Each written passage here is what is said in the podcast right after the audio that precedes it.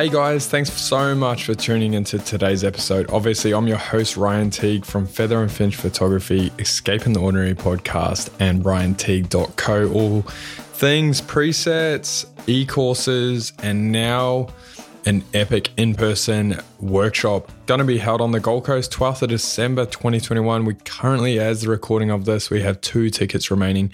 It's going to be an incredible thing. So head over to ryanteague.co forward slash workshop to check it out. There's some amazing things happening with that one. So, um, yeah, I always think it's a great place to learn in person. But today's episode is a solo episode with myself. And I want to go through eight common mistakes that you're probably making within your photography business or videography business. So, eight mistakes that you're most likely making. Now, pen and pad ready, let's get to it. Number one, I think business over skill. A lot of photographers get into the game and they focus a lot and heavily in the business aspect, which is really, really important.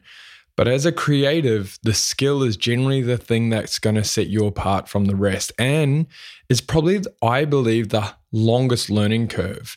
So when you're starting out, I think you also need to set enough time and training and mentorship, etc., in building your skill set so you can stand out from the crowd. A, a, book I always mention is that Purple Cow by Seth Godin. And in that, if you're not sure, he pretty much paints a picture if there was a purple cow in the herd of normal cows, you would remember that purple cow. Now, the same with a business. How do you punch through all the noise? Now, business skills are important, obviously, but I believe that if your skill set can also override your business and capabilities. So I think setting more intention in building your skill set so you can step through the noise and stand out from the crowd is number one. Number two is paid advertising, whether that's Facebook, Instagram, Google, whatever you do. And I think a lot of photographers, especially ones that I chat to, spend a lot of money on paid advertising or boosting posts with no actual real goal in mind. They're just throwing money out there. And one way we look at paid advertising at Feather and Finch is we look at it as value advertising.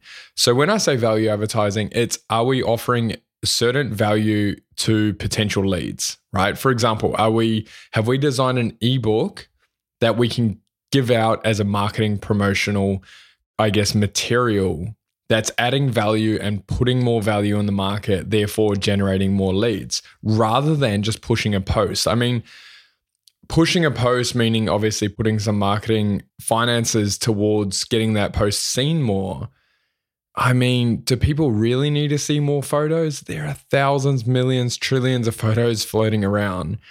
And unless yours is a purple cow, it's probably not going to stop anyone in their tracks. So I think thinking about how can you add value in the industry to potential couples, etc., whatever realm your business is in.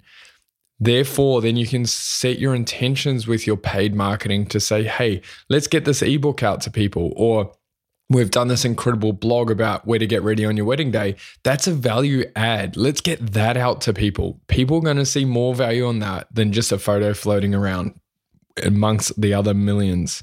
That's number two.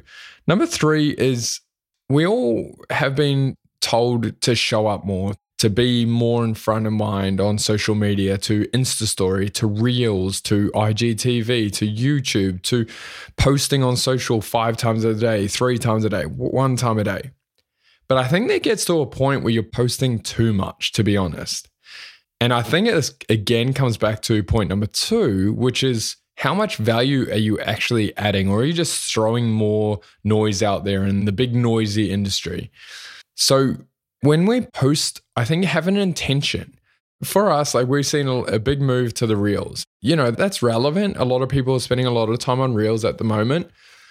Our thought was, well, in order for us to make a, a creative reel, da da da, what's the goal? Is that going to build social media audience? Okay, cool. Well, that's not our goal. So we did a few and then we are like, yeah, let's drop off that bandwagon. For us personally, rather set more value in blogs, etc., like that, than spending half of our day creating a reel, which is just noise against noise. And there's no real intention why we're doing that. The question to ask yourself should be why? Why am I showing up three times a day? are you tracking the data? Maybe doing something like where you show up one time a day on socials for a month and then you do two and then you do three times a day and track the data, track the interactions, track the leads, the actual conversions to wedding bookings rather than just thinking you have to. Because trust me, you don't have to show up every single day to get wedding bookings. Now, next one is over blogging. A lot of times when we're we've finished a wedding and we're photographed and we're creating a blog for the website to show, you know, the world, etc. We're over blogging. And when I mean over blogging, I think if you put yourself in your client's shoes or or a customer's shoes, or even in, in a lead's shoes, and they come to your website, go on your website and go through your galleries and see how many photos you're actually blogging. See if you get bored scrolling and scrolling and scrolling. Are there duplicate photos, two floral photos, two walking, holding hands, laughing, looking exactly the same? Curate your work back so much that it stands out, it's short and sharp, and it does not add more noise. Huge, huge one there. Like a lot of times, like I said, when I'm, you know, mentoring photographers, I go on the website and I'm like, holy shit, have you ever sat back and actually looked at your blogs? Like they are boring, man. The photos are great, but you are not showing me one, your best work, and two, I cannot get to the bottom of this blog. And that's my goal. I just want to get to the bottom and get this over and done with. Gabe McClintock, King of Curation, he explains it so well that curation can be the one thing that stands you out from everyone else. So stop over blogging, oversharing, etc. Next one's branding. Now, Obviously, branding can become a really important factor, but a mistake that you can make with your branding is following everyone else. You really need to step into your why and your reason and you. Your branding should match your personality. Many times I've mentored photographers and I see this boho branding, very whimsical beach vibe. And then I meet the person who's like a rock star, right? Like leather jackets turned up on a Harley what are you doing? You know, like there's such a a mistrust in this branding verse person, especially in personal businesses. I'm not saying that, you know, if you're thinking of having a larger scale business, that it needs to be exactly you, but you should have a spin on it that's unique and I guess cuts again through the noise. So branding's really important one there.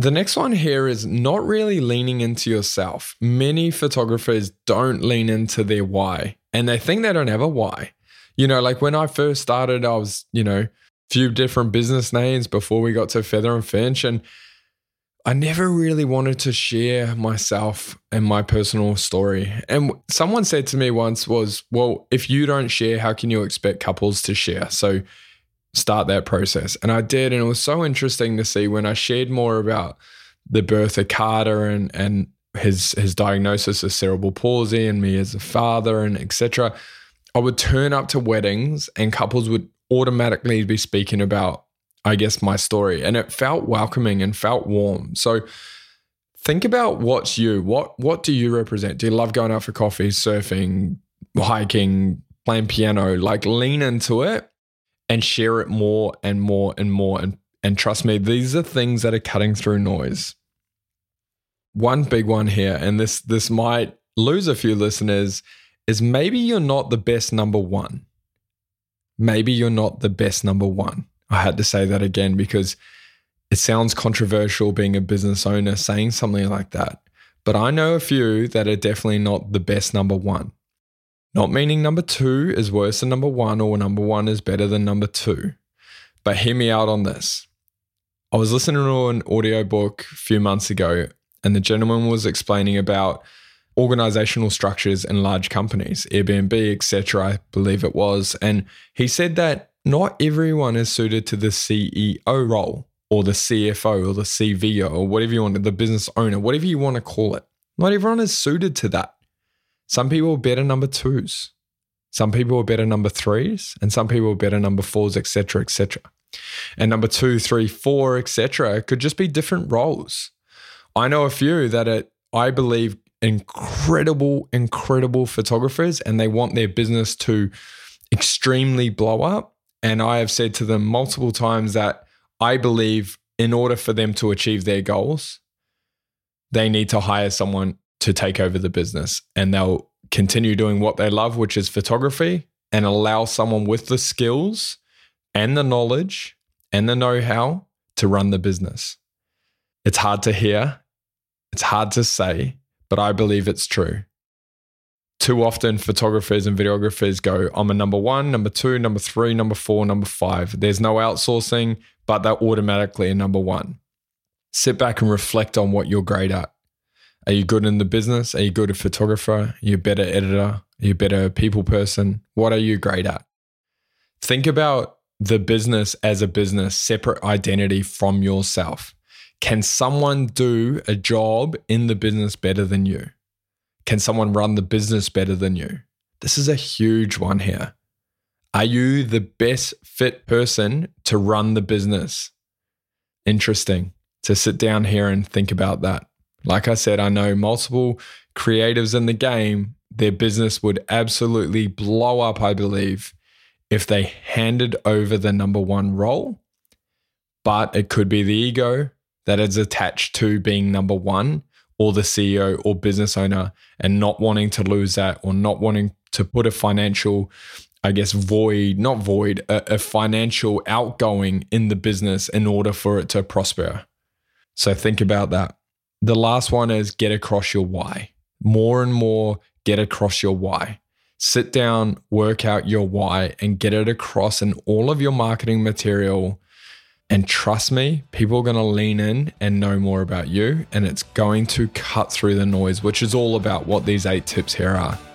These are eight mistakes that photographers and videographers make generally in the industry. I hope you like this personal podcast episode. I'm your host, Ryan Teague. I can't wait to show you the next one.